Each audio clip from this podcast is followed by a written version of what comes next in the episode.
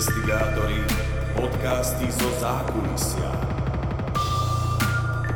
Opäť vítam všetkých pri investigatorskom podcaste. Ja sa volám Peter Pokorný a dnes je mojou hostkou v podcaste biorezonančná terapeutka pani Danka Váradiová. Dobrý deň. Dobrý deň, pozdravujem. Pani Váradiová, vy ste boli, dá sa povedať, hlavnou protagonistkou nášho prvého pilotného filmu v rámci investigatorov, ktorý teda sa volá príznačne biorezonancia. Dnes budeme hovoriť aj o zákulisí toho nakrúcania. Ako vy dnes hodnotíte našu spoluprácu a možno aj ten začiatok, keď si tak trochu spomeniete, uh, ako začala naša spolupráca? Naša spolupráca začala v podstate presne tak, ako to v tom úvode aj deklarujete, že ste oslovovali veľmi veľa mojich kolegov, ktorí ale samozrejme z nejakých príčin, ktoré mali, na ktoré mali dôvod, odmietli spoluprácu, že vlastne ste nezískali nikoho. A nakoľko som ja nevidela dôvod, prečo vám tú prácu neodprezentovať, tak som s tým súhlasila a ako zase nemala som žiadnu ja prekážku k tomu, aby som vás pustila k sebe, aby som, tak ako som vám to vtedy povedala, môžete mi tu sedieť za chrbtom 24 hodín, celý rok, je mi to jedno, pýtajte sa, pozerajte, komunikujte s klientami. Takže nemala som s tým absolútne žiadny problém, pretože je to práca, ktorú robím už dlho a viem, čo robím. Mhm. My sme vás našli, myslím, že cez internet. Náš produkčný vás tedy vyhľadal a vlastne nás zaujalo aj to, že potom vaši klienti dávali na vás veľmi dobré referencie. Takže to je to, čo my sa vždy snažíme, nájsť ľudí aj podľa referencií, nie podľa nejaké reklamy. A treba povedať, že vy ste v podstate žiadnu reklamu ani myslím, že nemali. Nemal, nie. A čo teda bolo vašou motiváciou ísť do takéhoto dokumentu, ktorý bude sa na tú tému pozerať aj experimentálne? No, tak ako ste mi to odprezentovali, že to bude vlastne tak pol na pol, skeptici voči, voči teda nám. Ehm, išla som do toho aj kvôli tomu, aby som obhájila nejako pred skeptikmi, pretože pokiaľ by som nešla, ja si myslím, že by sa to natočilo tak či tak, ale neviem si predstaviť ten výsledný efekt. A ani nie tak obhájiť. Priznám sa, že som tak trošku dúfala, že keď sa takto stretneme so skeptikmi, s ktorými som nemala možnosť nejak komunikovať, ehm, len proste evidovať nejaké tie ich ataky alebo útoky alebo proste niečo to, čo proti biorezonancii majú, v rámci článkov a rôznych vyjadrení, e, že vlastne ako keby trošičku budú mať snahu nahliadnúť do ako to funguje, ako, ako vlastne to prebieha, ako ten stroj vôbec vyzerá, čo si myslím, že pokiaľ ho nevideli ľudia, ktorí e, popri dokumente ho skúmali s vami, tak tí ostatní proste ani z lietadla nevedia, že čo ten stroj dokáže, ani ako vyzerá, ako pracuje. Takže to, toto som dúfala, že trošičku uh, otvoríme tak, takú tú pandorínu skrinku, sme otvorili jasné, ale trošičku sa v nej pohrabeme a, a že aj tí skeptici prejavia trošičku zájmu viacej spoznať ten stroj a, a ako hlavne pracuje a aké môže teda nejaké tie výsledky a poskytnúť v rámci zlepšenia zdravotného stavu toho pacienta alebo klienta. Myslíte to tak, že uh, skeptici, ktorých my sme povedzme oslovili v rámci filmu, že oni, že by sa asi mali viac zapojiť, hej? Tak ste to mysleli? Uh, tých, tých, čo ste oslovili, samozrejme, lebo oni deklarujú, že je to väčšia skupina ľudí a ja som nejak nepatrala, s kým vy spolupracujete, ale viem tých, ktorí sú tí najaktívnejší, ktorí proste vedia, že proti čomu majú bojovať a ako majú bojovať. Ideálne stačí klávesnica na počítači, takže Konkrétne menovite aj zo stránky lovcov šarlatánov, to sa pamätáte, že som viackrát, aby ste mi povedali, že dotyční nemajú záujem, nechcú, je to, je to tak. Chcela som, takisto som im odkázala, príďte sem, sedte tu, pozerajte, pýtajte sa. Bolo to odmietnuté, takže toto vlastne mi tak trošku znegovalo tú moju snahu, že s týmto som išla do toho dokumentu, aby, aby sme sa trošku, netvrdím, že spojili, to je takéto silné slovo, ale ja by som nikdy neutočila na prácu niekoho, keď neviem, čo tá práca obnáša ako funguje. Áno, ja tu by som dodal iba vlastne z lovcov šarlatánov, Tomáš Ondriga bol vlastne ten jediný aktívny, ale, ale ja som potom bol až prekvapený, že napokon sa nám venoval dosť veľa ako z hľadiska toho, tých skeptikov práve. Ale tak na, na to, akú snahu vyvíjajú a ako deklarujú, že teda koľko ich je, keď sa pozrieme aj na stránku, tak sú tam 10 tisíce ľudí a venoval sa jeden. Takže Áno. ďakujeme za spoluprácu. Tak áno, hej. Možno, že ja si vždy hovorím, že je to možno prvý krok. Hej, áno, ako áno, áno. Obrusovanie hrán. Ak by sme mali tak znova nakúknúť do toho procesu nakrúcania, tak viem, že aj tí skeptici od, e, nechcem, neviem, či zlovcov, šarlatánov, minimálne ich fanúšikovia, viem, že nás stopovali v tom aj nás, nielen vás, aj nás, keď sme navrhovali nejaké terapeutické experimenty. To znamená, dobre, poďme skúsiť vyliečiť nejakých ľudí, dnes už chápem tie, proste tie dôvody prečo, lebo je veľmi zložité naozaj priniesť ten dôkaz, že áno, vyliečil sa ten človek v rámci tejto metódy, bolo by ťažké ho sledovať, aby nebral, dajme tomu, iné lieky, podpornú liečbu a tak ďalej. Ale potom sme vlastne skôr stavili kartu na diagnostické experimenty, že poďme zistiť, či prístroj vie e, odhaliť nejaké ochorenie. Aké z vášho pohľadu boli tie experimenty? Keď si viete spomenúť, mali sme tam e, experiment s biotenzorom, mali sme experiment e, s boreliózou, keď to tak môžem zovšeobecniť, a mali sme ešte experiment teda s alergiami. Áno. Uh, áno, ten experiment s tým biotenzorom, to viac menej bola aj moja zvedavosť, ale ono je to v podstate tak, že uh, my keď pracujeme s nejakými prístrojmi alebo nástrojmi, tak uh, máme k tomu návod alebo máme k tomu školenie, ako to používať. A napríklad v tých e, inštrukciách k používaniu biotenzoru nikdy nebolo, že by mal fungovať niekde osobitne sám, pretože potrebuje nejakú energetické pole, nejakú, nejakú energiu, nejaký prenos. A je to ne, nemôžeme stavať veci jednoznačne e, vedecky, alebo, alebo proste, že je to nejaké kúzlo alebo čaro a nič medzi tým. Proste toto je tá chyba skeptikov, že toto robia, že, že sa snažia jednoznačne povedať čierne alebo biele. Akože to je ako... Skúste nájsť, ja neviem, stred vesmíru, hej, niekde, že je len buď začiatok alebo koniec a medzi tým nie je nič. To je asi takéto, toto vyjadrenie. Takže ťažko sa to vysvetľuje. E, je to, je to proste niečo, čo vždy, vždy niekto povie, že to fungovať nemôže, alebo proste, že, je to, že je to nejaké, nejaké, sú to nejaké čary, alebo že proste je to nejaká mágia, ale vôbec to nie je pravda ja by som strašne rada prijala to, keby prišiel nejaký skeptik a povedal, viete čo, naučte ma s tým biotenzorom, ja chcem pocítiť, ako sa mi sám začne vlastne, pokiaľ dáme tomu, hej, sme pri tej borelioze, keď ten klient má boreliozu, ako, ako, ako proste na, začne ten e, biotenzor fungovať e, úplne opačne oproti tej zemskej gravitácii. A to, kým ten človek nepocíti v rukách. A to bolo, toto bolo také jednoduché, že ten človek by, to, by si to vyskúšal. Hej. Málo stačilo, stačilo malinko len k tomu.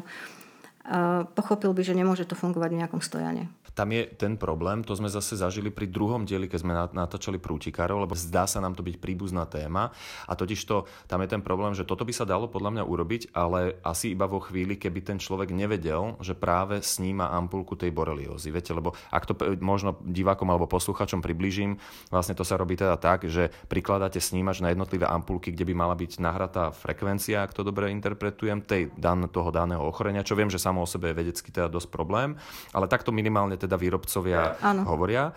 A vlastne v tej chvíli, keď vlastne vy priložíte ten snímač, tak váš biotenzor v ruke sa má pohnúť do inej strany.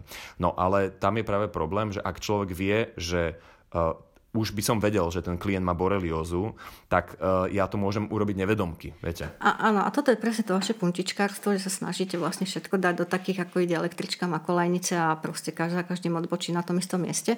Ja mám tam asi uh, ešte nejakých 400 alebo 500 digitálnych programov, tak by som zaplatie a proste ten, ten, ten človek, ktorý by to skúšal, ten biotenzor by si prechádzal jedno za druhým a vlastne tam stačí, že má zníženú funkciu štítnej žlázy alebo že proste má nejaké slabá červná mikroflóra. Hej, že sú tam kopec vecí, ktoré zdravý človek má, pretože každý človek má nejaký zdravotný stav, keď, si, keď, keď proste ho vyšetrujem a nemusí to byť vážne ochorenie, lebo akože nedostatočná červná mikroflóra, neviem, či existuje človek, ktorý má ju v poriadku, hej, a zarezonovalo by to. Takže my tu máme kopec iných možností. To nie je len, len toto, že proste nemohol by vedieť, že borelioza a tak ďalej. Tam, ako tých sád mám tam 5 a plus ešte digitálne substancie, ktoré, ktoré kde sú už aj ochorenia.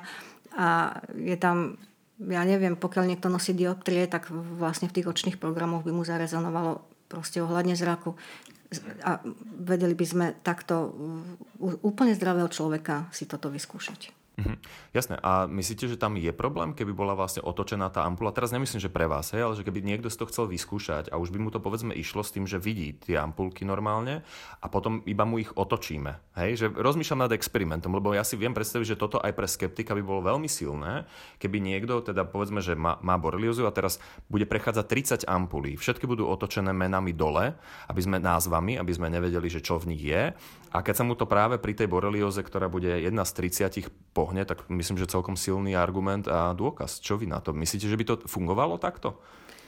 Neviem, ja som to neskúšala. Keď testujem, že venujem pozor niečomu inému a prechádzam to a zarezonuje mi to, že vlastne ten očný kontakt nemám na tej ampule, lebo, lebo keď odstraňujem patogéniu klienta, tak keď príde na ďalšiu terapiu, tak si ich kontrolujem, či tam sú alebo nie sú a s čím pokračujeme ďalej.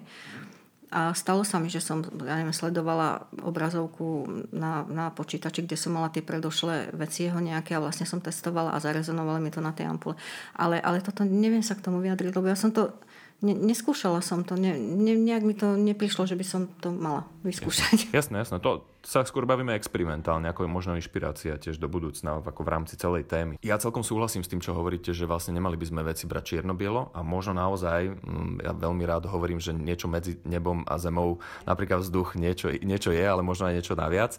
A samozrejme, ja som akurát rád pri tejto téme osobne, že možno sa aspoň podarilo vyvrátiť niečo, čomu akoby verili aj niektorí terapeuti, že ten biotenzor naozaj funguje na elektromagnetické polia, ktoré to rozhýbu, hej, bez toho, aby to človek držal dokonca. To inak vo filme nebolo, ale môžem prezrieť pán Josef Pekárek, ktorý je vo filme vlastne účinkuje, že on nás vlastne naviedol na, na ten experiment. On povedal, pozrite sa, malo by to fungovať aj v statíve, vyskúšajte to, lebo to práve je to elektromagnetické vlnenie. Takže vyskúšali sme, zistili sme nie a podľa mňa otázka, že či teraz existuje akési pole, ktoré my nepoznáme, keď to ten človek drží, môže byť relevantná, len ju asi treba hlbšie skúmať. Ja si myslím, že musíte do budúcna využiť si takú príležitosť, že keď vám niekto niečo povie, že by to tak malo fungovať, tak mu povedzte, nech vám to ukáže. Mm.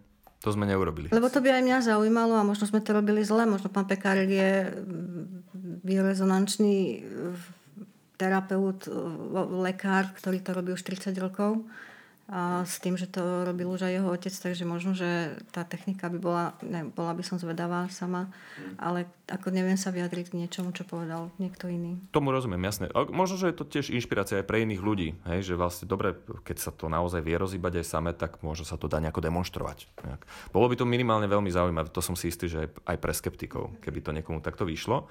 No, teraz taká možno pre vás záľudná otázka. Eh, po tom všetkom, čo sme si my vyskúšali, ale hlavne po rokoch vašich skúseností, ktoré my nepoznáme, tu určite nie je teda do, do detailu, napriek tomu sa dá podľa vás niečo vytknúť biorezonancii ako metóde? Biorezonancia je veľmi široký pojem. Ak sa pamätáte, keď sme komunikovali aj vtedy s pánom Ondrigom, stále sa hovorilo o biorezonancii, o tom, či funguje, či nefunguje. A vtedy som vlastne pripravila zoznam 20 prístrojov biorezonančných, ktoré som našla na internete a ja sa viem vyjadriť len k fungovaniu Bicom Optima. A tých ďalších 19 stále spadá pod pojem biorezonancia a mohla by som povedať, že tým sa dá niečo vytknúť. Pretože určite nesúhlasím s tým, e, taký, alebo takým testovaním, kde vám dajú nejaké sluchátka na, na uši a vyjde vám kolaborát z 7 strán s tým, že máte 750 parazitov a všetky patogény a proste podľa tej diagnostiky, ktorá stade sa vychrli, by, by ste mali byť dávno mŕtvi podľa mňa, alebo minimálne niekde v sarkofágu. Takže je to presne tak, ako ste, ste to vlastne robili aj vy ten experiment, si pamätám no, s tým jahodovým lekvárom, hej, že som proste pri druhej návšteve sluchátka na jahodový lekva, e, kompot, teda pardon, a zlepšila sa mu pečenia krás. Takže... Áno, ja také iba doplním pre tých, ktorí nevedia, na, na YouTube sa dá nájsť také naše video, keď si dáte, uh, prístroj sa volá Metatron, uh, investigátori, niečo také. Už neviem, už to dosť staré video, ale vlastne áno, tam je tento experiment. No mne sa to páčilo, áno, takto, toto, toto je taký cieľený a myslím si, že experiment, ktorý niečo ukáže. A práve preto je ťažké sa vyjadrovať k tomu, lebo biorezonancia je veľmi široký pojem, hej, alebo vlastne teda aj veľa tých prístrojov. A toto je taký konkrétny prípad, kedy, lebo ja ich nepoznám, ja som ich neskúšala, neviem sa k ním vyjadriť, toto na základe toho, že vďaka vám teda som mohla nazrieť k fungovaniu tohto stroja, ale mám skúsenosti a to už od začiatku, ako robím, tak mi ľudia volali, že prosím vás, vy máte ten stroj, kde sa dávajú sluchatka, Takže už, už vtedy som tak zbystrila viem, Pane Bože, akože, že vám budem púšťať nejakú hudbu, alebo necha, ja nechápala som to do začiatku, ale potom, keď ten klient prišiel, tak vysvetlil, že bol na niečom takomto. A je zásadné roz, rozlišovať, či je biorezonančný prístroj len e, diagnostický alebo aj terapeutický. A vlastne tieto väčšinou sú len di- diagnostické. To znamená, že vás diagnostikujú a potom dostanete no, akože ponuku, že kúpte si toto za 150 eur, toto je pre vás, pre tieto vaše problémy, nejaký balíček nejakých e, doplnkov, stravy a toto vás vylieči. A vlastne Bicom Optima je prístroj, ktorý to, čo zdiagnostikuje, tak vlastne bez akýchkoľvek doplnkov a všetci, ktorí ma poznajú, tak vedia, že som zásadne proti a keď niečo odporúčam, tak je to probiotikum alebo vitamín C. Nespolupracujem so žiadnymi absolútne farmaceutickými firmami. Poviem, hľadajte si to, kde chcete. Dokonca ich učím, že nie sú, nie sú ako nejaké špeciálne dobré doplnky. Tie podľa ceny, ktoré sú drahé, ale ich účinok je v tom, že sa jedia pravidelne a dlhodobo, ako napríklad probiotikum. A je, je zbytočné kúpať probiotika za 38 eur, keď môžete mať za to 3 balíky na 3 mesiace. Takže tom, tomuto sa ja vyhýbam a vlastne je to, je to všetko len, len o tom preštudovať si zase znova, lebo vtedy, keď som sa pána Ondriku pýtala, či vie, koľko bioreznáčich prístrojov existuje, tak povedal čo? To si nepamätám. Že nevie. Že nevie. Nemá, mhm. nemá šajnu o tom a vlastne pre neho bola tiež biorezonancia ako biorezonancia a ja, ja sa viem postaviť len za ten Bicom Optima, ktorému to za 11 rokov v podstate čo, čo mu môžem vytknúť? Ešte aj batéria mu dlho vydrží. Možno, že nie vyslovený prístroj, neviem, celkovo tam je diagnostika, terapia. Áno. Viete, na čo náražam? Možno na to, že niekedy som mal pocit z niektorých vyjadrení, že ako by ten prístroj dokázal všetko diagnostikovať a všetko liečiť. Je to tak? Nie, nie to určite nie, ale ja zase neviem, pretože práve ku mne chodia ľudia, ktorí prídu od lekára s tým, že ten lekár mi povedal, že už teda nevie, čo ďalej so mnou. Skončil. Povedal, chodte kľudne za ne, nejakú, skúste alternatívum, lebo ja neviem. Mám psoriázu od hlavy po pety, dal mi kortikoidy, dal mi lieky a jednoducho zhoršuje sa to E, kožná lekárka ma už nechce vidieť, že ona už skončila pri mne a tak ďalej a tak ďalej. A takíto ľudia mi vlastne väčšina mi chodí tak, takýchto ľudí a stále vlastne je to niečo nové. Ja po 11 rokoch môžem povedať, že nemám taký istý prípad, ako som už mala. A hlavne, keď roztestujem, nikdy tie príčiny tej dané, toho daného ochorenia nie sú rovnaké. Takže ja nemôžem povedať, že mm, nemám čo vytknúť tomu stroju, ale zatiaľ ešte som nejak nenašla niečo a určite by som netvrdila, že vie riešiť všetko. A hlavne, mm, a to sú klienti aj prekvapení, lebo dajme tomu, keď testujem mm, napríklad u žien ginekológiu a nájdem tam myom, tak toto je taký, ako si myslím, že jeden nedostatok, nie, nie že nedostatok, ja ten myom nevidím. Nevidím, či je jeden, či, je, či ich je viacej, ale keď diagnostik má žena povie, ja o tom netuším, tak proste musím jej povedať, tak fajn, choďte ku ginekologovi, ten nech sa na to pozrie, lebo on má sono, oni majú proste na to tie prostriedky a môžete si to potom riešiť, ako chcete vy, len ja vás upozorňujem, že mi to tam rezonuje a ten, ten myom tam je. Neviem, aký je veľký, neviem, koľko ich tam je, neviem, ako proste veľa vecí je takých, ktoré zistím a musím odoslať k lekárovi, aby ten špecifikoval bližšie a hlavne odborne, že, že o čo sa jedná. Takže toto je taká tá nedokonalosť, že už ďalej sa nepohnem, že väčšinou a je to o tej hranici, že ten prístroj nájde niečo a u nás je to proste v tých intenciách, že buď to tam je, alebo to tam nie je. My nepoznáme slovo hraničné, alebo že je to v poriadku. Máte hraničné EBV, e, Epstein-Barrové vírus po, mononukleóze E, má ho strašne veľa ľudí. E, nerozumiem výrazu od lekára hraničné.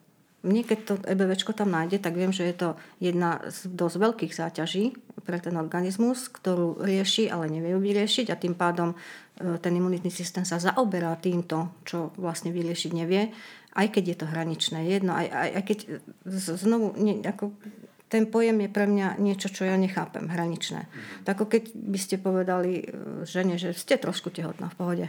Ako to hranične ste tehotná, hej, že neviem. Takže imunitný systém sa zaoberá niečím, čo vyriešiť nevie a tým pádom si nerieši ďalšie regeneračné procesy. E, a to sú presne tie, tie, tie nabalovacie sa veci, vďaka ktorým potom máme alergie alebo proste sa vyvinie nejaké iné ochorenie.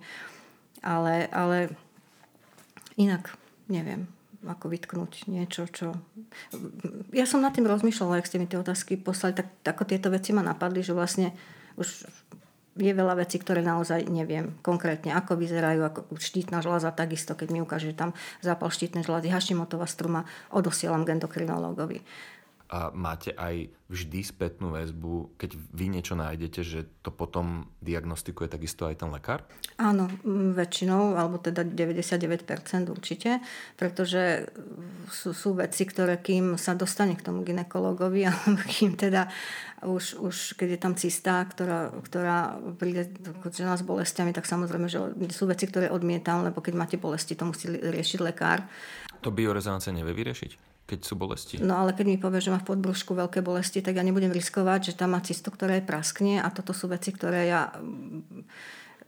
Nie, niekedy sa ľudia, ľudia ako čudujú, že keby mi sem prišiel napríklad so zápolom žlčníka, tak proste zavolám sanitku. Hej, ako, sú, sú tí klienti niektorí takí, ktorí si myslia, že naozaj uh, vyliečíme všetko, ale sú veci, do ktorých sa púšťať nemôžeme. Ako ja mám obrovský rešpekt aj voči lekárom a Viete, že ráno sme sa stretávali, išla som od lekárky, takže potvrdzujete od odbornej, od, od preventívnej prehliad, z preventívnej prehliadky. Ano. Takže pre mňa je e, táto spolupráca veľmi vzácná ale naozaj ja mám hranice, kedy nestalo, možno sa mi to stalo dvakrát za tých 11 rokov, že som povedala, máte veľké bolesti v tom podbrúšku, áno mám, tak choďte okamžite ku svojmu ginekologovi. E, takéto prípady berú urgentne, toto riešiť nebudeme. Keď teda to budete mať doriešené, môžeme sa pozrieť na príčiny, prečo vás to bolelo.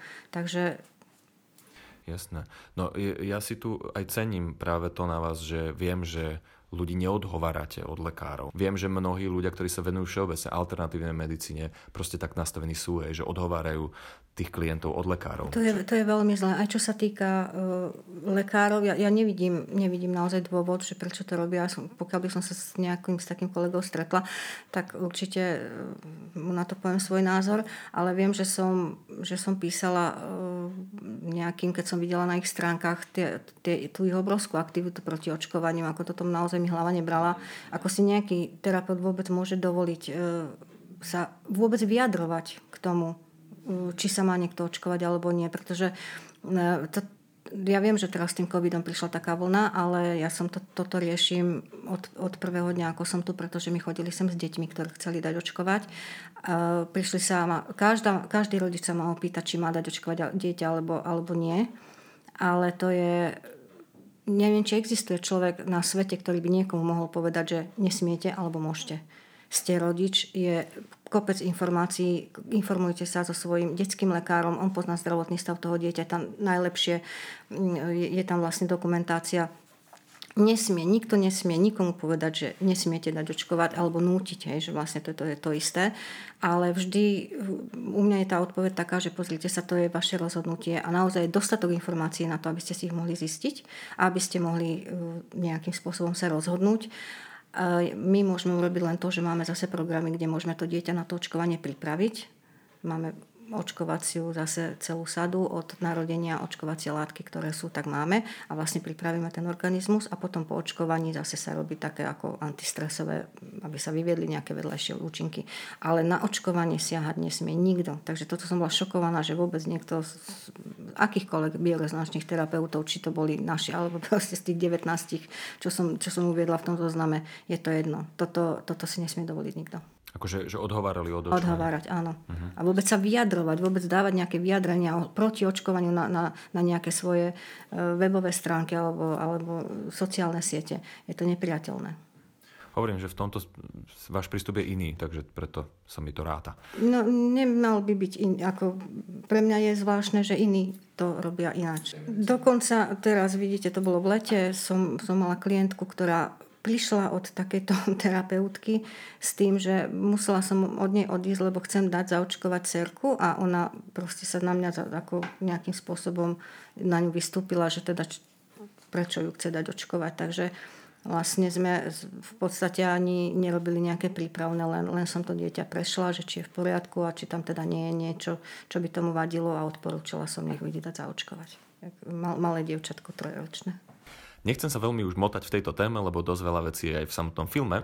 Napriek tomu mám jednu otázku. Čo hovoríte na taký ten tradičný argument toho, práve že ak biorezonancia veľakrát e, nerieši tie akutné prípady, ktoré ste pomenovali, tak e, ten protiargument od skeptikov je no áno, lebo vlastne na tú biorezonanciu tým pádom chodia ľudia s psychosomatickými ochoreniami a tým vlastne najviac vie tá biorezonancia pomôcť samozrejme skrz placebo efekt. Čo hovoríte na tento argument? Čo je mm, psychosomatické ochorenie u skeptika? Ja myslím, že oni to vnímajú tak, že je to ochorenie, ktoré súvisí s psychickým nastavením človeka, už, či už cez, e, ja neviem, napríklad prostredie, v ktorom žije, akú má prácu, či, či má stresové situácie často. A tam vieme, že je určitá spojitosť, samozrejme som opatrný v tomto, nie som na to odborník, ale vieme, že je určitá spojitosť medzi niektorými ochoreniami, napríklad aj exémami a tak ďalej. Že to už vieme, že určité spojitosť tam samozrejme je s tým, ako žijeme.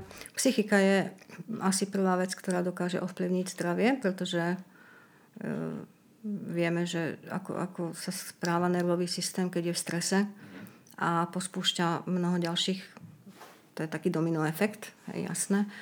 Ale práve to, to, to by asi pomohlo, keby sa tí skeptici viacej zapojili a viacej boli prítomní, že by, že by videli, akí klienti chodia, lebo väčšinou... Je, napríklad mala som tu dieťa s hemangiónom na tváričke. A ten hemangión sme odstránili. Nemyslím, že 9-mesačné dieťa má psychosomatické nejaké vnútorné pocity, že má hemangión na tváričke. Ja tu mám veľa vecí, ktoré sú kožné, ktoré sú diagnostikované ako napríklad zlé pečeňové testy. Aj napriek tomu, že už toto mal skeptici tam zrušili na vašej stránke, že pečeň sa dá riešiť a pečeň má regeneračné schopnosti, no tak asi preto sme štvrtí na svete v umrtnosti na pečeňové ochorenia. Hej, sme. A to som vtedy pred 7 rokmi pozerala, možno sa to vtedy zmenilo, to ma teraz len tak napadlo, že proste všetko, čo som ja navrhovala, tak bolo zamietnuté. Ale sú to e, rôzne tie endokrinné psoriáza, áno, ono mohlo byť spôsobená psychosomaticky, ale pozrite sa, ako ten človek vyzerá. Že vlastne ja, ja mu neviem zmeniť to, že on má nejaký problém v práci, lebo robiť musí, že proste má nejaké rodinné problémy alebo a tak ďalej, ale ten výsledný efekt je, že má psoriázu a samozrejme vždy je to o tom pohári, ktorý sa plní postupne. Že psychosomatické nejaké príčiny sú len jedna z tých množstva tých, tých vrstiev, ktorými sa ten pohár plní a potom už jedna, ktorá kvapka padne posledná, proste to vybuchne do, do nejakého zdravotného problému. A niekedy je to veľmi, veľmi jednoduché. Dokonca teraz riešim, v poslednej dobe som zistila, že veľmi dobre mi idú mm, tie, tie, tie podkožné hrčky, také dosť veľké. Fibromy tuším, áno, hej. Takže toto som, alebo proste tie molusky, čo sú tie vírusové papilomavírusy, čo sú aj okolo krku. Takže to, toto sú ľudia nadšení, lebo toto posledné, ako od vláni, tuším, som mala 4 alebo 5 klientov, ktorým, ktorým zmizli aj tie. Ale to sú tých, tých e, hrčkových výrastkov je veľa, hej. Niektoré môžu byť cysty alebo polipy, alebo proste čokoľvek, je toho, je toho viacej, takže pomizlo to na, na tých klboch. Myslím, že to je fibrom. Takže to, Môže to byť psychosomatické, ale, ale výsledný efekt je, že, že to dáme preč. Pani, ktorá má 20 rokov hrčky po celom tele a odrazu ich nemá, tak je to hmatateľný dôkaz, že niečo funguje.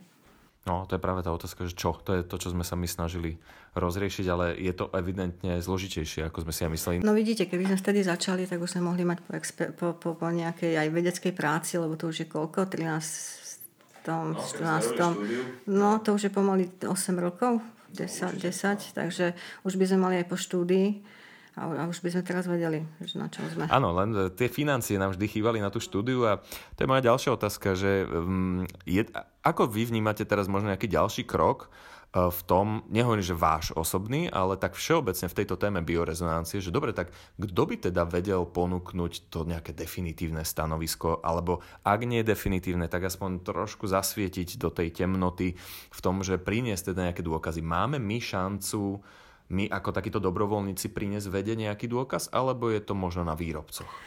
Samozrejme, že je šanca, obrovská, vždy je šanca a ja, ja som si to tak aj predstavovala, že no, na, na výrobcoch asi nie, lebo to už bolo alebo som to už aj niekde videla, alebo teda vyjadrenie bolo od, od skeptikov, že pokiaľ by to urobil výrobca, tak samozrejme, že to neplatí, lebo je to sfalšované logicky. Ale ja, ja by som bola veľmi rada, keby sa to, toho chytila. No, klasická mm, vedecká obec a veľmi rada by som bola toho súčasťou. A už sme, hovorím, už sme mohli za tie roky, už sme mohli vedieť, ako to dopadne. Pokiaľ teda potrebujú naozaj také siahodlhé a pla, tie to zaslepené a neviem, aké všetky... Áno, klinické štúdie. Klinické štúdie a tak ďalej. Aj keď zase je to taký taký moment, že ja som sa zaujímala o to. Ja som naozaj e, na rozdiel od skeptikov, ktorí ma nikdy neoslovili, že tak dobre, píšem proti, tak ako, alebo, alebo nie, nič, proste len sadnú si, vychrlia článok, kde je kopec e, ako zavádzajúcich informácií, teda kopec od začiatku do konca. E, keď, keď sa spomínali štúdie, tak ja som oslovila, že vždycky mi bolo apelované, že aj pán Ondriga tu, že nejaké štúdie, tak ja som ho napríklad oslovila, že pán Ondriga, pošlite mi prosím vás tie štúdie, on mi to poslal tak ja viem, že bolo to tam nejak v Nemčine, kde ja teda po nemecky veľmi neviem vôbec. Tak som si to dala preložiť, alebo, alebo teda aspoň, že o čom, o čom to tam je. A v podstate som zistila, že jedna štúdia, v podstate ani štúdia, je tam len deklarované a písané siahodlo, že ako deklaruje prístroj, že by mal fungovať. A ďalšia bola o tom, že paradoxne od nás chcú teda tie klinické štúdie a tak ďalej, stovky, eh, aby tam boli stovky tých eh, pacientov zdiagnostikovaných a liečených a samozrejme minimálne teda celé roky.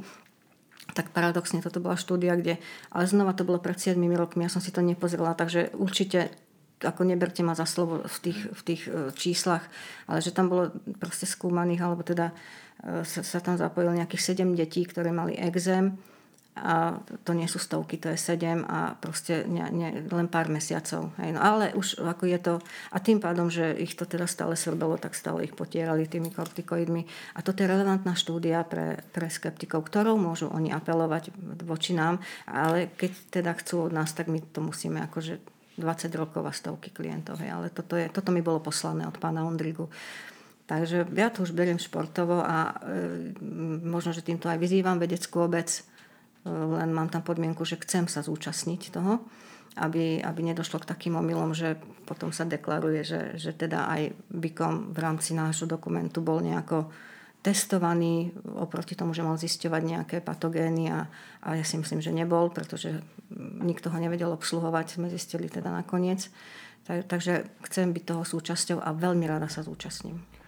Ja akurát rozmýšľam celý čas nad tým, či, je, či vlastne by nebolo potrebné ale osloviť aj tak viacerých terapeutov a tomu už vidím aj ten finančný problém, lebo veľa pacientov, veľa, veľa alebo dobrovoľníkov, veľa terapeutov, lebo mám pocit, že potom, ak by to nevyšlo, tak vždycky môže byť argument, že ten terapeut proste to nezvládol, hej, že nemá tú schopnosť to diagnostikovať. Nemyslíte, že aj, aj tam môže byť problém? Ako pri diagnostike. Samozrejme, keby sme riešili terapiu, to už je úplne iná kapitola. No, toto je zase také predbiehanie, lebo je to vysoko individuálne. A aj ten experiment určite by sa nerobil tak, že naraz by sa robilo 20 ľudí. Aj. Že, že preto je to tak dlhodobo nastavené, že proste e, tak ako si ja nedávam na diagnostiku viac ako dvoch ľudí denne, lebo je to vyčerpávajúce, tak vlastne si nedávam, by sme nedali ani, ani do toho, do, nie experimentu, experiment niečo iné, ale proste pri tom, pri tom výskume nejakom. A tu veľmi ťažko určovať podmienky, presne tak ako hovoríte, keď, sme začínali, keď sa začínalo s tým dokumentom. E, tam ani nie je možné nastaviť to nejako na začiatku. E, tak takisto si myslím, že by to bolo aj pri, tom, pri tých e, vedeckých nejakých výskumoch, že by sme určite, keby sme s tým začali a dala, dala by sa nejaká, ja neviem, neviem ako to nazvať, proste koncepcia, tak vtedy by sme sa rozhodli, že či teda ešte prizvať niekoho, alebo či to budeme robiť takto. Nedá sa to povedať. Tak tam je asi veľa, veľa drobností, čo by sa muselo riešiť. A... Veľmi veľa veľkých vecí, nie drobností. Zároveň aj to a, a ja sa obávam, že vždy ten finančný aspekt bude rozhodzujúci. No, to, to tak je. Ako finančný, myslíte? No finančný v zmysle, že viete, že, že tých zohnať dobrovoľníkov, ktorí naozaj by boli dobrovoľníci, v takom počte je zložité. Že ja viem, že pokiaľ sa robia naozaj seriózne tie veľké klinické štúdie, tak tým, tí ľudia tam bývajú zaplatení práve aj z dôvodu toho, že by im to mohlo nejako ubližiť. No. Práve toto by sa dalo sklúbiť, lebo my nemusíme nahnať tých ľudí do, labo, do laboratória a tam ich testovať ale, ale pokiaľ by boli skeptici tomu otvorení, že proste keď mám nejakého klienta, ktorý s tým súhlasí, ani nemyslím, že by práve finančne bol motivovaný, takisto ako som nebola ja. Viete, že som ano. proste účinkovala bez honoráru, že som sa ho vzdala. Mohli by prísť a vlastne by bol zdiagnostikovaný pred nimi a mohli by byť s ním v kontakte s jeho lekárom a tak ďalej a bolo by to, si myslím, že by to bežalo jak na bežiacom páse, lebo toto je jedno, či to robíme tu alebo niekde v, v laboratóriu alebo niekde, niekde úplne niekde inde. A tým, že sú ako pán Ondriga hej, alebo aj ďalší sú lekári, tak si myslím, že by boli ešte takí na slovo vzatejší a vedeli by to hodnotiť.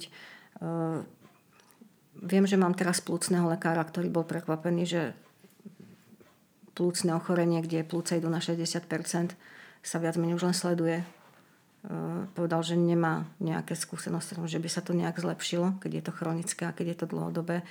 A proste keď, keď e, priš, prišla klientka za ním a po, po dvoch mesiacoch a bol, bolo vlastne plúca zlepšené na 99%, tak prvé, čo sa jej opýtal, že vie, že bola asi niekde inde, lebo že toto nie je štandardné. A odvtedy vlastne na tých jeho výsledných správach vždy figuruje liečená biorezonanciou. A povedal, že, že, že bola, ďalej. bola u vás? Áno, áno. Na terapiách? Áno, on, on sa potom už pýtal, že mne, toto nemohlo sa stať samé. To isté mám paradoxne od tých ginekologov, čo je taká síce chulostivá téma, ale čo sa týka napríklad nejakých e, v prsníkoch tých, tých hrčiek a tých rôznych uh, zoskupení a oni to nazývajú tumory všetko. Uh, je to vo výpovedi na mojej stránke slečny, ktorá mala 20 v jednom a 17 v druhom. A v podstate sme to dali na nulu. Tam gine, ako chodia s tým, že pozdravuje vás môj ginekolog, tak sa vždy zlaknem, že ja nepoznám vášho ginekologa, no ale on vás už áno a sú to fyzické osoby a fyzickí ginekologovia, kde sa to dá spätne overiť, pokiaľ by skeptici mali záujem a pokiaľ by teda slečna súhlasila spýtať sa toho ginekologa. Takže to sú ako... E, to video tam, tam je, sú tam tie videá na tej mojej stránke na sociálnej sieti, takže môžu si to pozrieť. Takže všetko sa tak, takto sa dá vlastne aj v tom, by sa dalo aj v tom experimente. Je to veľmi jednoduché, len treba začať. Ako na jednej strane áno, na druhej strane ja si aj uvedomujem, že tá jednoduchosť niekedy tak zvádza potom, že aby, aby tam nenastali práve nejaké procesné chyby, ktoré potom budú spochybniteľné. Práve, že ja, ja si myslím, že to zbytočne komplikujeme. Stále sa o tom len hovorí, stále sa hľadá, len ako sa čo nedá. A ja by som už dávno bola po, po nejakom, už by som mala vedeckú prácu túto narovnanú na stole.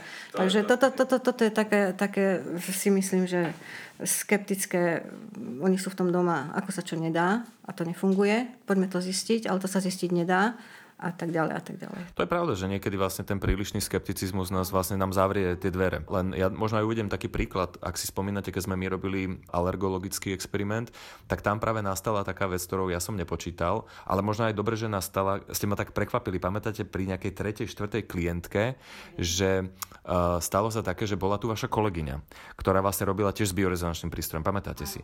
A vlastne ste navrhli, že čo keby sme to dali aj kolegyni pozrieť, hej, že nech, nech tú pacientku alebo pacienta, neviem, alebo dobrovoľníka. Vy ste povedali, že ja ho teda zdiagnostikujem, zapíšeme to, ale pôjde aj ku kolegyni.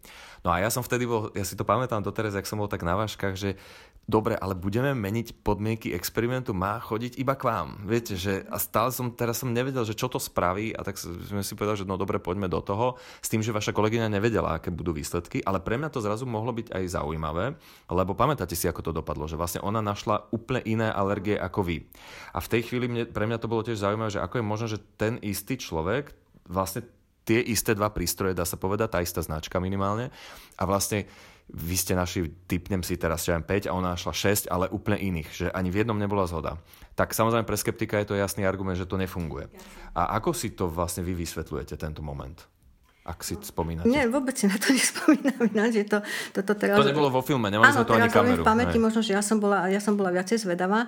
E, pamätáte sa, keď sme, keď sme testovali tú boreliozu, tak tam, tam som hovorila, že vždy po každom testovaní minimálne treba chvíľku počkať, lebo ono v podstate tie ampulky ako keby nie, že sa vyčerpajú, ale to nám bolo aj hovorené, že pokiaľ vy testujete blbosť, netestujte dookola to isté, pretože mm, keď už raz to vyšlo, tak vlastne už ako keby e, tá, tá ampulka nezareaguje.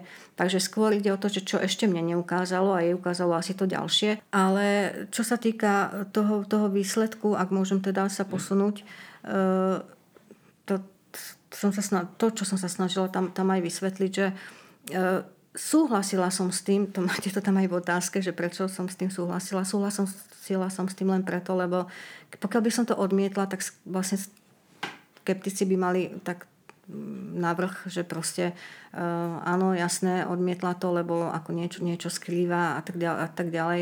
Nebola som fakt s tým stotožnená, lebo toto sa nerobí a to z toho dôvodu, že uh, pre nás tie alergie nie sú podstatné. Keď mi príde človek s alergiou, tak tá alergia je to posledné, čo ma u neho zaujíma. A to je, to je to, čo napríklad opačne u lekára, lekár sa nezaoberá ničím iným, len ako mu tú alergiu potlačiť alebo proste nejako zmierniť, ale čisto len nejakými kortikoidmi. Keď príde ku mne alergický človek, tak v prvom rade ma zaujíma, čo prekonal, aké ochorenia, aké má tam zápalové ložiska po tele. Ešte u veľa ľudí, to, to som vám vtedy ešte nehovorila, mi vychádza ešte, ešte od detstva rôzne chronické zápaly v ušiach, dáme tomu, alebo teda vo zvukvodoch. E, aké má záťaže, či už rôzne chemické, alebo, alebo to, to, tie obľúbené ťažké kovy, ktoré neexistujú v podstate hej, podľa, podľa skeptikov. Ale a vírusové rôzne, ako napríklad ten EBV vírus, je to niečo podobné ako borelioza, e, dá sa dediť, je dedičný podľa mňa, lebo, lebo už asi není človek, u ktorého ho nenatestujem. Že keď niekto prekoná mononukleózu, že možno, že už sa dá teda, e, to som si povedala, že ešte si nejako pozriem na nejakých vedeckých prácach alebo nejakých lekárskych vyjadreniach.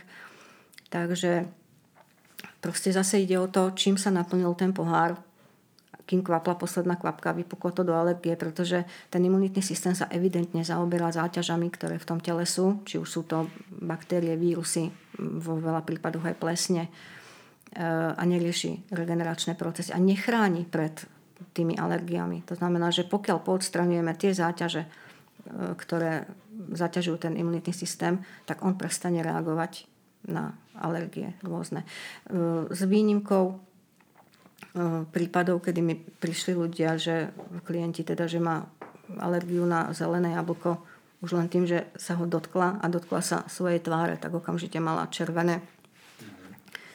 To sa dá odstrániť okamžite. Nech to znie akokoľvek neuveriteľne. E, mohlo sa to už dávno sa na to aj skeptici pozrieť alebo prísť si to pozrieť, aj keby lebo pokiaľ, e, ja si myslím, že každý pozná milión ľudí a pokiaľ ja mám, som skeptik a mám tam chalana, ktorý reaguje na orechy. A vie dobre, že klasická medicína mu to v živote nevyrieši. V živote mu alergiu na vlasky orech nevyrieši. Vieš čo, poďme zoberiem ťa k Varadiovej. Uvidíme, že čo dokáže. No pome. Hej, že... To sú, to, to, to, to sú veci, ktoré nikoho neohrozia. To je fakt. Tá obava je podľa mňa tá, že vlastne oni nebudú vedieť odlišiť e, ten psychosomatický pôvod toho, respektíve nie, ani nie až tak pôvod, ale to placebo. Ale keď vlastne. má niekto od, od malička alergiu na orechy, tak prečo, keď, a keď bral lieky na to, aby odpuchol mu ten jazyk, prečo tam nezafungoval placebo efekt? Hej, že nepomohlo. Prečo? Však berie liek, verí, verí tomu lieku. Prečo, to, prečo placebo? Prečo keď si dal na druhý deň orech, prečo mu znova opuchol jazyk? Ja s týmto súhlasím, je to zaujímavá inšpirácia na to, že čo by sa dalo testovať. Ešte keď sa ale vrátim k tej diagnostike, ja myslím, že som pochopil, že vlastne prečo teda tie alergie, že vlastne vy hľadáte tú príčinu a tak ďalej, ale predsa aj pre vás je asi dôležité aj diagnostikovať tú alergiu, pokiaľ je, nie? Že diagnostiku alergia si robí. Oni väčšinou už tú diagnostiku majú a znova, keď to dodiagnostikujem ja, tak len pripojím ďalšie. Áno. No, ak teda e, ten váš argument je, že vlastne tie ampulky by nemali byť hneď potom znova testované, tak napríklad, ja neviem, že obdeň, keby sa spravilo s jedným tým, tým istým klientom, nájdete mu čo len 5 alergií, tak keď urobí iný terapeut znova, uh, mu tú diagnostiku, tak by to malo viac menej sedieť, nie? No toto sú presne, áno malo by, ale toto sú presne tie, tie vaše e, to škatulkovanie, že toto poďme testovať a toto musí takto fungovať.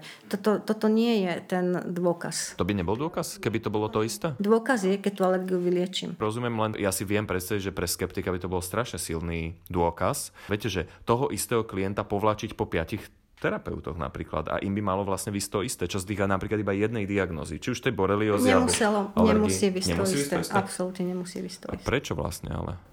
Pretože to je opak zase, ako keď, dáme tomu, sa berie krv a povedia vám, že o 3 týždne máte výsledky, keď ten krvný obrad sa zmení už po 24 hodinách, že už to vlastne nie je pravda, čo bolo v odberoch. Ale tie alergie sa zmenia? E, tam je súvislosť o tom, že ako energeticky pracuje to telo a čo je schopné vám posunúť. To znamená, že vy, kým sa prepravíte k inému terapeutovi, tak dajme tomu z desiatich tých alergií, ktoré som natestovala ja, alebo niekto iný, tak jemu vyjde 7 a 3 mu vyjdú ďalšie iné, pretože sú skryté, sú skrížené a vlastne to telo pracuje úplne inak. A teraz sa hovoríme o tom, čo by bolo, keby bolo a ja sa k tomu vyjadriť neviem, lebo ja som to neskúšala. Neviem. Ja stále, viete, tak dúfam, že sa nájdú aj iní, ktorí by možno chceli takúto aktivitu vyvinúť, lebo veď dobre, môžu nás kritizovať samozrejme, ale bohužiaľ sme takí pionieri v tomto, viete, že nikto to tu predtým nerobil, ani nevidím nejakú snahu vlastne, či už Česko alebo na Slovensku, ale aj vo svete, v Nemecku, že by proste sa nejaká iniciatívna skupina spojila takto s terapeutom aspoň jedným, dvoma, troma a urobila niečo také. Viete, že to je to, čo asi... Ale overenie toho, či Bicom Optima, konkrétne budem hovoriť, e, funguje alebo nie, nie je v tom, že či opakovane za sebou dvaja natestujú tie isté ampulky. To je jedna miliontina toho, čo, čo tu sa robí. Ja stále tvrdím, že ak chcete niečo zistiť, tak poďte zistovať to, čo naozaj robíme a to je odstraňovanie zdravotných problémov, hoci aj v súvislosti s nejakými lekármi. Viem, je kopec ľudí, kde spolupracujeme s lekármi, aby vedel, že tak tu mám dieťa, ktoré 12 rokov malo alergie a odrazu uh, chodí sem a pozrite sa na tie jeho, pozrite sa fyzicky na, na to. Áno, ale súčasť vlastne vašej práce je aj tá diagnostika. Je diagnostika, len ja zistujem to, čo, čo ne, na čo absolútne nemá páku ten lekár, lebo on v podstate uh, nevie zistiť príčinu tej alergie. On sa zaoberá len alergiou. On nezistuje príčiny. Príčiny zistujem ja. A ono samozrejme aj to sa dá overiť, lebo keď zistím, že tam má naozaj ten EBV vírus, čo vždy tvrdím, že je dosť ťažké a dosť náročné pre ten organizmus, keď ten EBV vírus tam je. E, mala som teraz naposledy pani, ktorá presne vďaka dokumentu sa mi ozvala, tuším z Povazkej Bystrice, a keď som jej zistila EBV vírus, má otvárajúce sa rany po tele a keď som jej ju poslala k lekárovi, že proste toto, aby mne v kuse ten EBV vírus rezonoval to, a ešte v takej intenzite, tak prišla s výsledkom vyše 3000.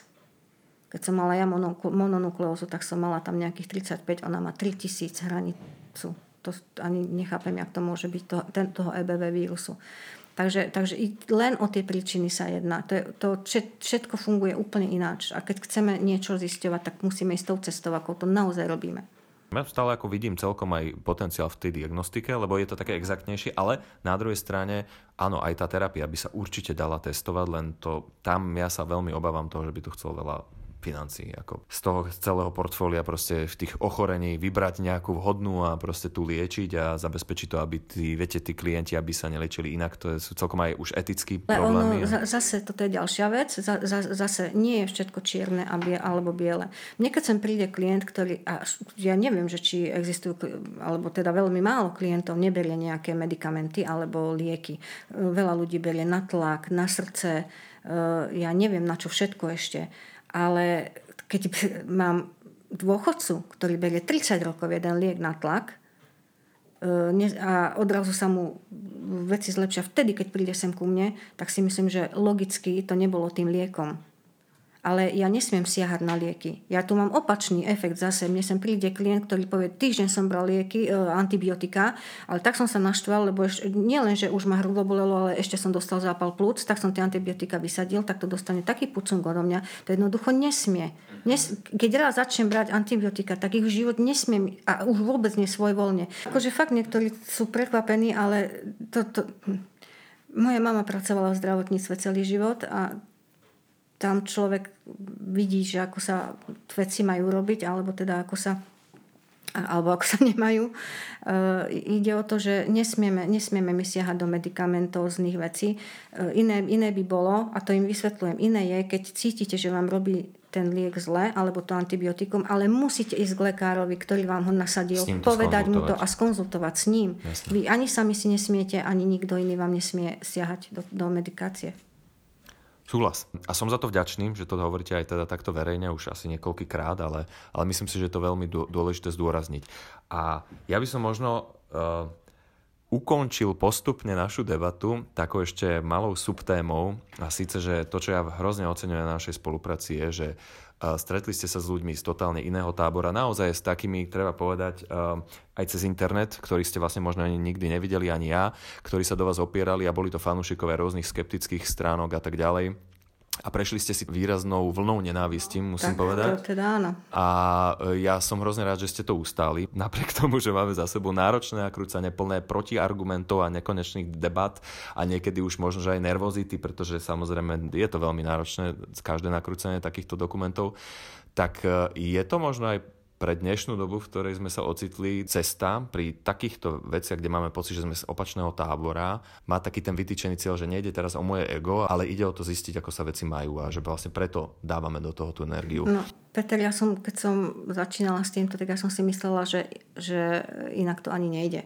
Že proste je tam nejaká cesta, že je tam nejaká spolupráca. E, zistila som, narazila som na obrovskú stenu, teda som bola prekvapená musím povedať, že a, asi ani nemám taký veľký prehľad, lebo od začiatku celých tých 11 rokov, odkedy robím prax, hej, nesledujem ani skeptické stránky, nie som, nikdy som nebola na žiadnej ani nejak, neviem, jak sa to povedala, aj knutá alebo nahlásená, ale ani na, na tých opačných, ktoré sú proti, pretože ja, a tak, tak sme boli aj vedení, že pokiaľ čokoľvek potrebujeme k našej práci, tak musíme sa obracať na nejaké tie naozaj vedecké štúdie, alebo teda na, na lekárov a na, máme prednášky s lekárkou detskou a tak ďalej. Takže e, nehrabať sa v tých weboch, kde každý vie všetko a proste netušíte, odkiaľ ten zdroj pochádza. To je hlavné overovať zdroje. Takže na žiadnych takých tých, ja to neviem ako nazvať, lebo ani neviem, kto sú slnečkári, hej, že to sú tí, čo sú proti skeptikom, alebo ani, ani toto neviem. Ja by som možno nazval skôr, že alternatívna scéna. Hej, alternatívna že tá je scéna, áno. Takže žiadne, žiadne, viem, že bádateľné dá takéto, takže to som zablokovala hneď v začiatkoch. E, potrebujem aj informovať ľudí a potrebujem, aby tie informácie boli, boli overené adekvátne. A ja som si tak naivne myslela, že nejaká komunikácia existuje, alebo teda spolupráca s tými skeptikmi, len hovorím, tam som narazila na úplne tvrdú, tvrdú nejakú realitu, kde e, správne, ako ste povedali, vlastne hneď asi po dvoch rokoch, pred desiatimi alebo deviatimi rokmi, napadli moju, moju facebookovú stránku s tým, že vlastne mi v priebehu 20 minút pribudlo asi 30 uh, e, hodnotení strašného typu, kde vlastne to prvé hodnotenie mi dával môj 8-ročný syn, ako ako svojej maminke, hej, že tak ako s, tak, s takou hrdosťou a s takým potešením. A na, na to mi tam pribudlo proste, aká som zlodejka, ako krádam ľudí a doslova, aké si myslím, toto deti počúvať nebudú, takže skurvená zlodejka. A ja som vtedy vlastne, kurník nejak ich je veľa, tak niekde budú mať hniezdo tak som to hniezdo začala hľadať a našla som ich hneď za čerstva na, na skeptickej stránke, ako Český klub skeptiku, tuším. A tam sa všetci... klub, myslím, že Sisyphos. Áno, áno, hej, niečo, niečo také. A proste tam som naživo videla, ako sa dohodujú, že chodte jej tam a dajte jej tam jednotku a už som jej dal a už mi dala bán a už proste Takže ja som ich tam asi... Takže mali z toho šovku. Obrovskú, áno. Mm, mm. A boli tam ľudia aj z lovcov šarlatánov a hlavne tí, ktorí teraz vlastne vystupujú ako veľkí e, zástancovia pravdy a slušnosti, tak títo slušní ľudia proste ma nazvali skurvenou zlodejkou na mojom na, na mojej stránke. Takže chvíľku som to tam nechala a potom som to vlastne vyťahla, dala som to na môj Facebook, že toto sú tí slušní ľudia. No odtedy 9 rokov som ich nevidela, je pravda, že asi, asi to pomohlo trošičku, ale hrozne ma to mrzí, pretože e, presne to bol ten začiatok, kedy som pochopila, že oni nebudú mať e, nejakú snahu zistiť, či to funguje, ako to funguje. Proste je to len a priori proti a e, vidím to aj teraz, kde vychádzajú rôzne články. Na, naposledy Lukáš, e, tuším, som čítala od neho. Náš investigátor Lukáš. A, áno, áno kde nazýva teda náš bykom, teda bykom skrinkou blikajúcou len čo, čo teda sa čudujem, že ešte aj po tom roku uh, a, a po, po, tom, po tom dokumente uh, žiadna snaha o nič, o nič bližšie. A zase zavádzajúce informácie počiat, počnú cenou, ja som o tomto s tým... Áno, vy ste mi hovorili potom telefonicky, že to sme zavádzali, takže ja to kľudne poopravím, čiže, lebo my sme dostali takú informáciu, keď sme riešili ten náš Bikom, ktorý bol vo filme, že stal 90 tisíc eur, takže my sme celý čas pracovali s tým, ale je pravda, že v živote som nejakú faktúru nevidel, Nie. tak to priznávam, ak sme sa pomýlili, že taký drahý neexistuje, Áno, ja už tak ke, to ja beriem už, späť. Ja už keď som to videla v článku... Lukáš robil iba so, s mojou informáciou, to je moja chyba potom. Prístroj stojí aj s, celou, s celým príslušenstvom do 25 tisíc. Žiadny drahší bykom nebol. Je to obrovská pálka. Ale aby, aby som verejnosť zavádzal tým, že stojí 90 až 100 tisíc, lebo tam bolo do 100 tisícov, no tak to už si môžem kúpiť loď v Malibu. Plachetnicu. Do 100 tisíc tuším hovoril, ale to akože no, dobre, keď sme isté, sa pomýlili, to isté, tak to je to chyba. isté, Lukáš, proste to bol taký obľúbený evidentne argument, že pozrite sa na týchto dementov, aké drahé stroje si kupujú, ktoré nefungujú a už si myslím, že človek, ktorý má logické myslenie, si o tom svoje pomyslí. Pokiaľ ja chcem dávať e, nejaký rozhovor alebo teda informácie do médií, tak proste ja nemôžem vychádzať z toho, čo povedala suseda Hanka, lebo Marka jej to povedala, keď boli spolu no, na tržnici a tak ďalej. Že toto je trošičku od tých ľudí, ktorí sa snažia nejakým spôsobom nás uh, hodnotiť, mi, mi to prípada také nedokonalé, lebo keď ja niekoho kritizujem, tak ja sa budem správať tak, aby som teda išiel vzorom hej, a nebudem šíriť informácie. A zarazila ma aj informácie, toto už nie o tom, že zavádzajúce, ale dokonca nejaké science fiction, kde napríklad Lukáš tvrdí v jednom tom poslednom článku, že E, my tam, my tam deklarujeme, že teda vieme vyzabíjať e, baktérie. Toto ma strašne zaráža, lebo ja som sa za 11 rokov ne, v našom v žiadnom ani slangovom, ani, ani hovorovom, ani nejakom vyjadrovaní nestretla s tým, že my niečo zabíjame že my vieme vyzabíjať bunky, ale nie bunky, e, baktérie a tak ďalej. Ja, ale tak to je asi vec iba terminológie. Pán Pekarek, si pamätám, doktor Pekarek hovoril, že vymazáva sa tá patogéna. Tak vymazáva a zabíja sú dva diametrálne rozdiely. Eliminuje. My to, na, ako to je eliminácia, pretože pod slovom eliminácia je to, je to široký pojem, pretože zabiť bunku znamená zabiť a ona sa nejako dostane von. Eliminovať znamená dať informáciu imunitnému systému, aby robil to, čo neurobil, aby to bol, toho, ten patogen našiel a vyviedol von. Toto je zase široká téma, jak čierna diera, môžeme si sadnúť na 6 hodín a rozprávať sa o tom. Presne o tom to je biorezonancia, alebo teda to, čo robíme, nemá začiatok a koniec, ale celkom úspešný stred. A nie je to len čierne a biele a e, vyjadril tam takú myšlienku, že teda že by sme mohli alebo vedeli teda zabiť aj človeka. Takže toto už sú, vidím, že sa to stupňuje a že, že to graduje a neviem, kde sa zastavia títo ľudia, tak by som ešte toto chcela vysvetliť, že prístroj bykom je stavaný tak, aby neublížil. To znamená, že keď ja omylom zapnem človeku, ktorý nemá streptokoka a dám mu ho vyvádzať a nenájde to vlnenie, vlastne ten, ten, ten signál, tak len prejde cez podložku. On nedokáže ublížiť človeku. Nedokáže. A je, je jedno, čo si bude teraz ktorý skeptik myslieť. Už vidím, ako sa usmievajú, keď to počúvajú. Je mi to jedno. Príďte, ukážem vám to. Môžeme tam dať, ja neviem, muchu. Ako, poďme ju zabiť. Doneste, čo chcete. Ale uh, je to len moja strata času. Hej, že vlastne dala som tam niečo, čo tam nemalo ísť. Pokiaľ to u toho klienta nenájde, tak proste prechádza podložkou a nerieši, pretože nemá čo riešiť.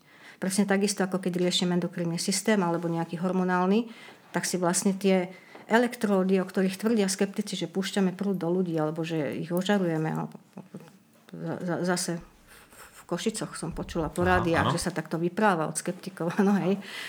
Tak vlastne tie podložky, ktoré dávame, tak tie len načítávajú to voľnenie. Takže žiadne, nič, nič tam, tam nejde. No a takto by som mohla pokračovať. E, nechcem sa do toho zamotávať, lebo tých vecí je strašne veľa.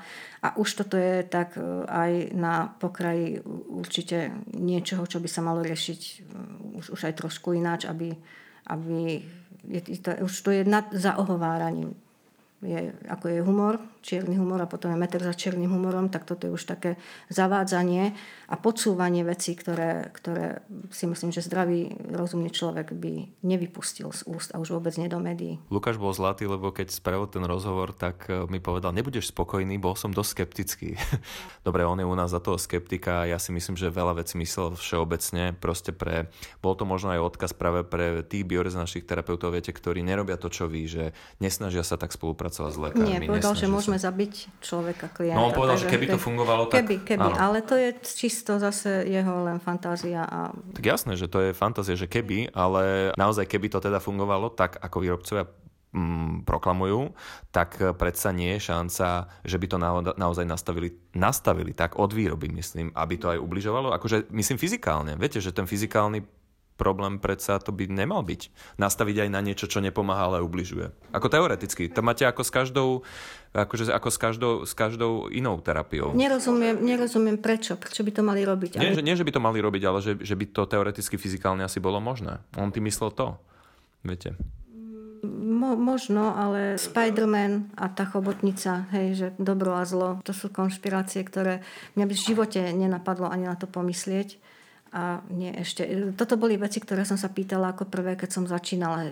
Mala som obrovský rešpekt a z hodov okolností som mala hneď nejaké malé detičky, tak toto som veľa komunikovala. Nemôžem ublížiť, lebo toto vás zaujíma ako prvé, keď pracujete s takýmto niečím. Uh, tak tam okamžite mi bolo vysvetlené. V panike som volala, Ježiš, ja som zabudla som zapojiť elektro, nevadí, išlo to cez tú spodnú, aj tak ako preliet, bolo, je to v poriadku. Uh, zapla som zlý program, nechala som tam omyl neublížilo, ale nepomohli ste, stratili ste čas od znovu. Takže a nič, nič, proste, nič z toho, čo, čo sa deklaruje, alebo teda čo niekto už, už začína robiť nejaké konšpirácie, neskutočné a nepáči sa mi to, aj keď hovorím, ja sa týmto svetom nezaoberám, je mi úplne jedno, či niekto verí alebo nie. Ale už pokiaľ vidím, že už to ide za nejaké hranice, tak vtedy už reagujem jedine, ale zase nie, nie nejak, že by to som sa nejak prekonávala, že nejaké trestné oznámenia a tak ďalej. Zatiaľ. Cením si to na vás a aby som možno že aj odkázala tej druhej strane niečo, tak myslím si, že toto, celý, celý, celý výsledok vlastne našej práce a naša takáto stále, myslím si, že veľmi príjemná, podnetná komunikácia by mohla byť aj inšpirácia pre iných biorezonančných terapeutov, ktorí by možno, že mohli nabrať tú odvahu a tiež vyslať akoby takúto správu do sveta. Pozrite sa, ak verím tomu, čo robím, tak eh, predsa nemal by som mať problém uh, to nejakým spôsobom dokázať ukázať, alebo aspoň sa o tom porozprávať. Jasné, ale tam asi išlo aj o to, že niekto nechce byť Hej, v telke. Ale... Ja viem, uh, teraz to nemyslím, že verejne. Hej, nemyslím to tak, ako keby, že, do, že urobí dokument o tom. Ja tomu úplne to ja rešpektujem. Nemôžeme nikoho nútiť ísť na kameru, to som ani nikdy nerobil. Ale že skôr možno, že taký vyslať taký nejaký signál v rámci práve odbornej obce, že pozrite sa tak jasne, veď keď chcete, tak poďme sa na to spoločne pozrieť. Sam, samozrejme. Tak to je už sam na nich, na všetkých. Ja, ja som išla vzorom. Možno si, ne, nepýtal sa ma nikto, prečo si to išla robiť, alebo na, na čo si sa na to dala. Nemala som žiadne takéto hlasy. E, skôr naopak, ako som vám hovorila, asi 5 alebo 6 ľudí sa mi nahlásilo na základe dokumentu a to z celého Slovenska. Mimochodom, niečo podobné, ako sa zopakovalo vtedy, keď na, napadli tú moju stránku ale bolo to asi tým, že, si, že mi urobili reklamu medzi tými svojimi priateľmi, pretože vtedy nastal moment, kedy som po troch rokoch musela pribrať ďalšiu miestnosť, túto vedľajšiu, prebúrať stenu a kúpiť tretí bykom, pretože sa mi vlastne navalilo toľko ľudí vtedy na základe toho, že oni napadli mňa. Na základe ich negatívnej. Na ich negatívnej, áno, čo som teda sama nečakala. Je to o tom, ako vy hovoríte, že sme išli do dokumentu a nevedeli sme, ako to nastavíme, tak proste nikdy neviete, že čo sa stane. Hej. To, je, to je život. Je to, je to niekedy prekvapujúce a mne, mne sa stalo toto. Mm-hmm. No, tak je to možno tiež dobrý odkaz, aby sme zbytočne nešírili tú nenávisť, lebo vlastne aj to je reklama a myslím si, že najlepšia reklama, ktorú my sme spravili, nie je že na vás ani na biorezonanciu, ale na ten prístup. Robme aspoň, keď už nič iné, tak reklamu na ľudskosť. Áno, a ja musím ešte dodať, že naozaj sme to, to točili rok a spolupracovali a my sme sa v živote nepohádali, alebo že by sme si aspoň ani nejaké že protichodné názory. No protichodné názory sme asi mali, aj keď to je také zvláštne, že neviem, či máme protichodné názory, keď my sme vlastne boli v role pátračov. No, tak keď... Nie, nemyslím, to bolo v rámci, v rámci nejakého toho dokumentu, ale myslím osobne pri tom natáčaní to všetko išlo ako po masle a ja som sa držala inštrukcií, ja som vám raz nepovedala, že toto neurobím, alebo to, s týmto nesúhlasím takže Môžem potvrdiť. si myslím, že bolo to o našej komunikácii a takto by som si predstavovala spoluprácu so skeptikmi. Ja nemienim nikomu otrhnúť hlavu, som za to, aby sme si normálne konštruktívne sadli a, a aby sa vysvetlili veci, pokiaľ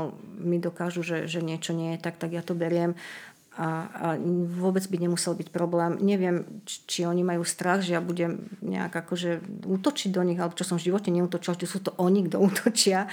A opakujem, je mi to v podstate jedno, pokiaľ to nepresahuje nejaké medze, ale rada by som teda nadviazala nejakú spoluprácu, akúkoľvek. OK, budeme sa tešiť.